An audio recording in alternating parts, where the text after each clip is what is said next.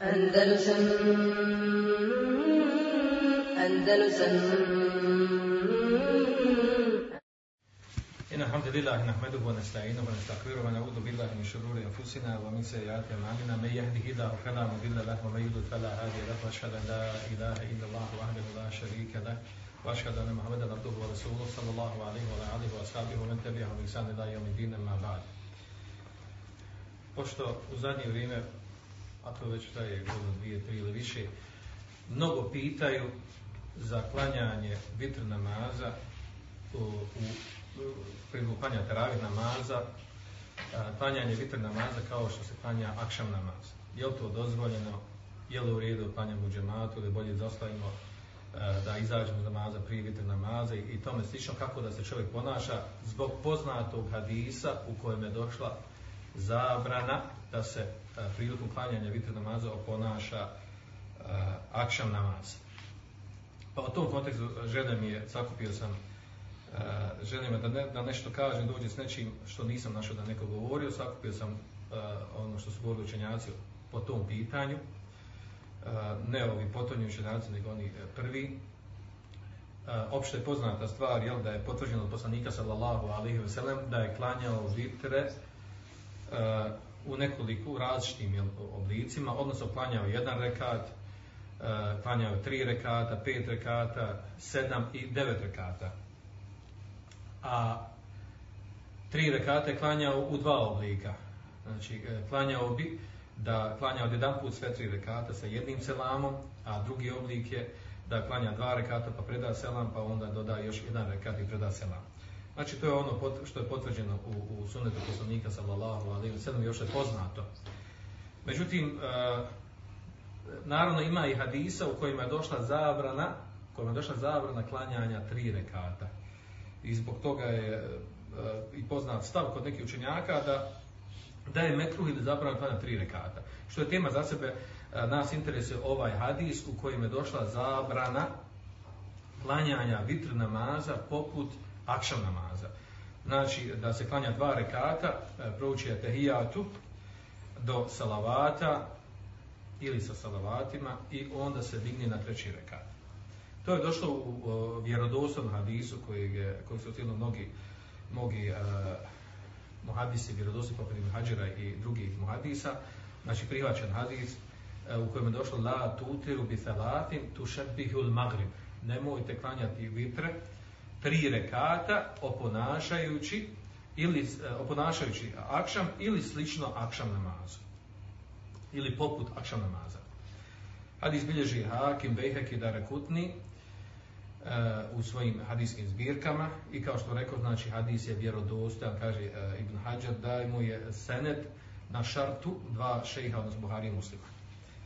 Uh, kada je upitan šejh uh, Mohamed ibn Salih al-Uthaymin o ovoj temi, on je ponovio što smo malo prije rekli, znači e, oblici u kojima je potvrđeno u, u vjerodostojnim hadisima kako se klanja vitri namaz, pa je onda rekao je ta poznata dva oblika kada se klanja tri rekata, a onda je naveo ovaj onda je onda je naveo da da se nekla da je došla zabrana ovaj hadis znači došla je zabrana da se klanja e, vitr namaz sa e, tri rekata sa dva tešehuda gdje se ne preda sa jednim selamom da se gdje, se ne preda na prvom tešehudu ne preda se selam kaže došla je tu zabrana za taj namaz i e, i tako rekao spomenuo svoj knjizi Šarp od Mumtija e, i zaustavio se na tome e, ovo slično je prenio Salih bin Muhammed uh, i, i to je poznato kod mnogih učenjaka. Ono što sam čuo sa vremena učenjaka također je čitao, a to je od Sulemana Sulejmana Ulvana, da je on rekao da ovaj hadis jahtemi, znači ima mogućnost da, da, je, da, da, da se iz njega razumije pokuđenost, a ne zabrana. A ne zabrana klanjanja e, vit, vitreta na, na, na način da liči akšam namazu. Što se tiče drugih učenjaka, e, šehr Uslam ibn Tejmije također govori o ovoj temi. Pa kad je upitan je o klanjanju vitr namaza, on je rekao učenjaci, kaže, ovaj ma fihi telate to hvali, kaže, učenjaci imaju tri stava uh, o načinu klanjanja vitr namaza. Kaže, prvi je, kaže, prvi je, kaže, anahu la yakuna illa bi thalathin mutasilatin kal maghrib.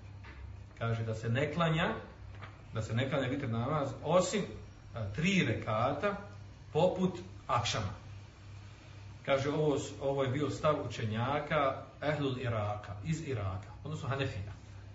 Ovo je stav Hanefija, znači kod njih se ne klanja vitr osim tri rekate no, i to na način da liči akšam namaz. Kaže, drugi stav je da, kaže, nahu la yakunu illa rekaten nefsudeten amma qablahu. Kaže, te kao men kao men Ehlul Hijaz. Kaže, drugi stav, ovdje govorimo, znači drugi stav kaže da se ne klanja osim sa jednim rekatom koji je odvojen, znači preda se selam dva rekata pa se sa jednim rekatom a, a, posebno doda kao treći rekat. I kaže to je stav uh, učenjaka Hidžaza, znači neke i Medine. Kaže treći stav je kaže uh, Emrein anel Emrein jaizan kaže da su obe stvari dozvoljene i prva i druga verzija uh, stav Hanefija i oni uh, koji nisu bili na stavu Hanefija. Kaže, a to je kaže, a to je kaže bio stav šafijskog mezeba i na tom stavu bio imam Ahmed i drugi učenjaci. I kaže Vahova Sahihi, kaže to je jel, ispravno, to je, to je znači, tome šehr sam tam je naginje tom stavu. Kaže, وإن كان كذا هؤلاء يختارون فصله أما قبله لو, لو كان imam yara kaže ali ako kaže ali ako imam onaj ko predvodi namaz, kaže, vidi, smatra e, da treba razvojiti kaže, e, i traži od onih koji klanjaju za njim, od Memunina, znači oni koji klanjaju za njim, kaže, traži od njih da klanjaju vitr namaz poput Magriba, poput Akšama. Kaže, e, odnosno, uh, imam smatra da treba, pardon, ovdje je odvrnuto, znači imam smatra da treba odvojeno, znači da jedan rekat odvoji od dva rekata, da preda selam, dva, znači da dva tešehuda ima, kad klanja tri rekata. Međutim, kaže, oni koji klanja za njim, kažu, jel, hoće, traže od njeg da spoji, da spoji, znači taj treći rekat sa dva tešehuda, poput akšam namaza.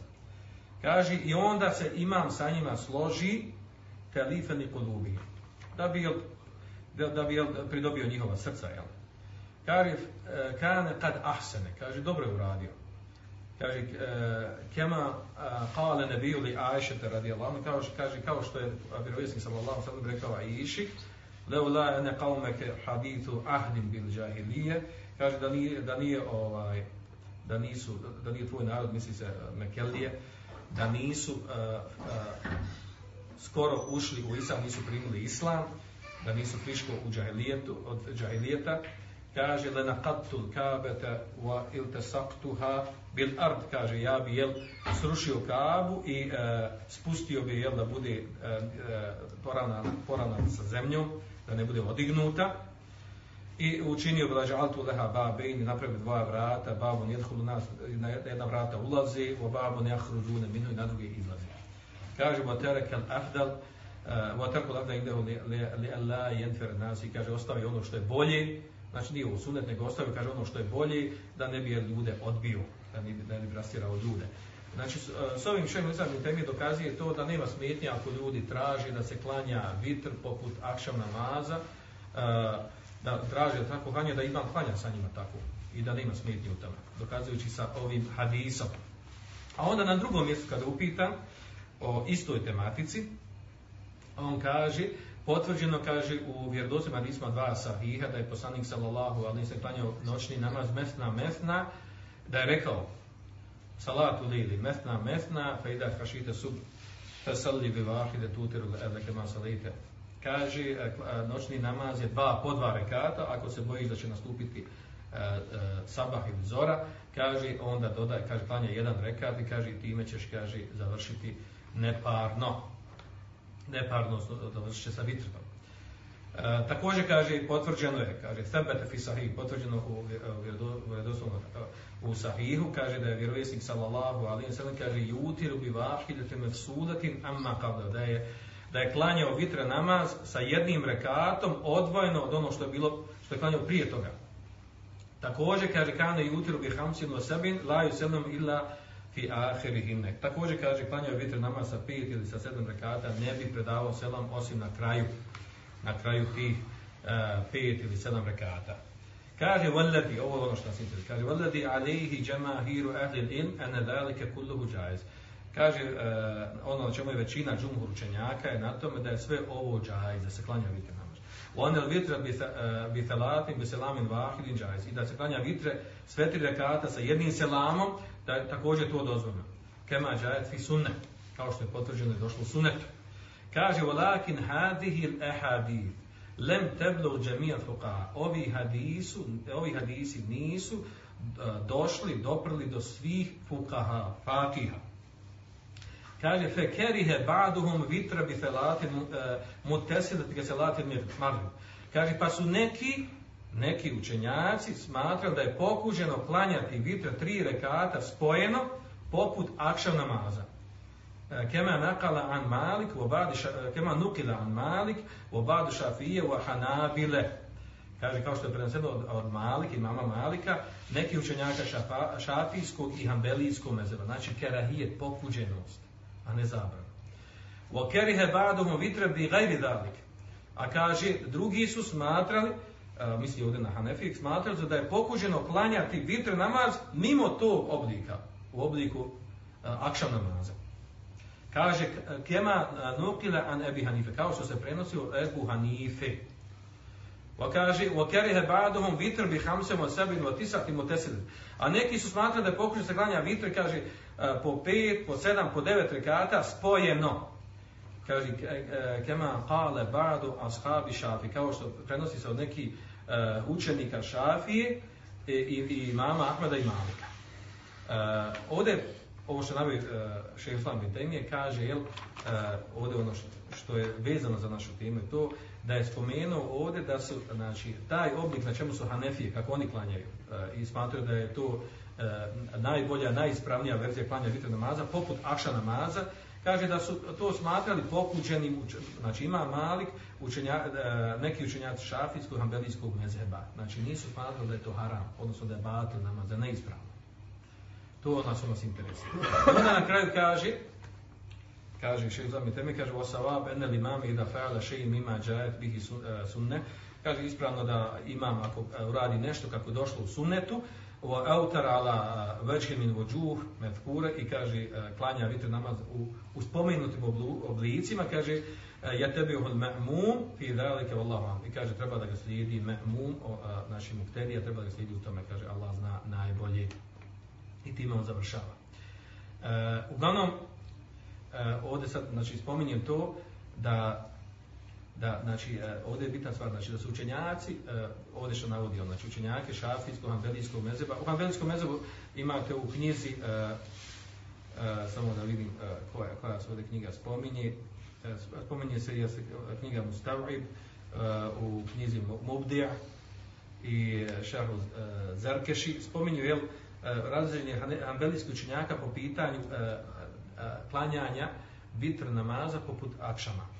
Pa spominju znači, dva stava, dva, e, odnosno tri stava unutar mezeba. Jedni kažu da je, da je mekruh, drugi kažu da, je, da nije dozvoljeno debat namaz, treći kažu da je dozvoljeno, znači treći stav unutar mezeba da je dozvoljeno da nema smetnje se klanja tako namaz. E, I sad ovo sve kada, kada sastavimo sebe, znači e, vidimo da iz, da iz ovoga da učenjaci, znači e, prvi učenjaci nisu uzeli, znači Hanefi su na tom stavu bili da se klanja poput, poput akšama, a da drugi učenjaci smatra da je to pokućeno. A da je, Ibn Temije kaže da nema smetnje u tome, jel, ako to traže, da, da imam klanja tako, ako to traže, jel, muhtedije za njim da se klanja i da u tome, jel, i da ima širine, ali da je najbolji klanjati naravno po onom što je, onim verzijama koje su došle u, u sunetu vjerodostojno. E, iz ovo se znači izlači e, zaključak, ali zna najbolje, e, da da ovaj hadis najviše na što kazuje, znači ta zabrana se klanja a, a bitan namaz poput, a, a, poput akšama, da, se, e, da, da su e, skoro velika većina učenjaka na tom da je, to, da je ta verzija klanjanja pokuđena, a da je jedan od mezheba, zvaničnih mezheba, Hanefijski mezheb e, uzeo takav način klanjanja, klanjanja, najvjerovatniji iz razloga što u vrijeme kada je mezheb nastao da nisu doprli ti hadisi, o, o, ovaj hadis, u kojem je došlo je takva verzija da je, da je sporna, da je pokuženo da se tako klanja. Znači, najviše što se može reći da je, da je, e, da je tako klanjanje pokuženo, a ako već klanja on za imamom koji klanja na takav način da u tome nema smeti, da čovjek nema grijeha i da treba slijediti imama, pogotovo klanja teraviju namaz, znači da klanja za imamo do kraja namaza kako bi dostigao nagradu spomenutu u vjerodosnom hadisu, men salame al imami, hata je sarif, ko klanja sa imamom, hata je e, sve dok e, preda selam, kaže kutibe lehu qiyam al znači bude mu upisano kao da je klanjao čitavu noć i to je Allah za najbolji. Subhanak Allahumma wa bihamdika ashhadu an la ilaha illa anta astaghfiruka wa atubu ilaik Andalusam Andalusam.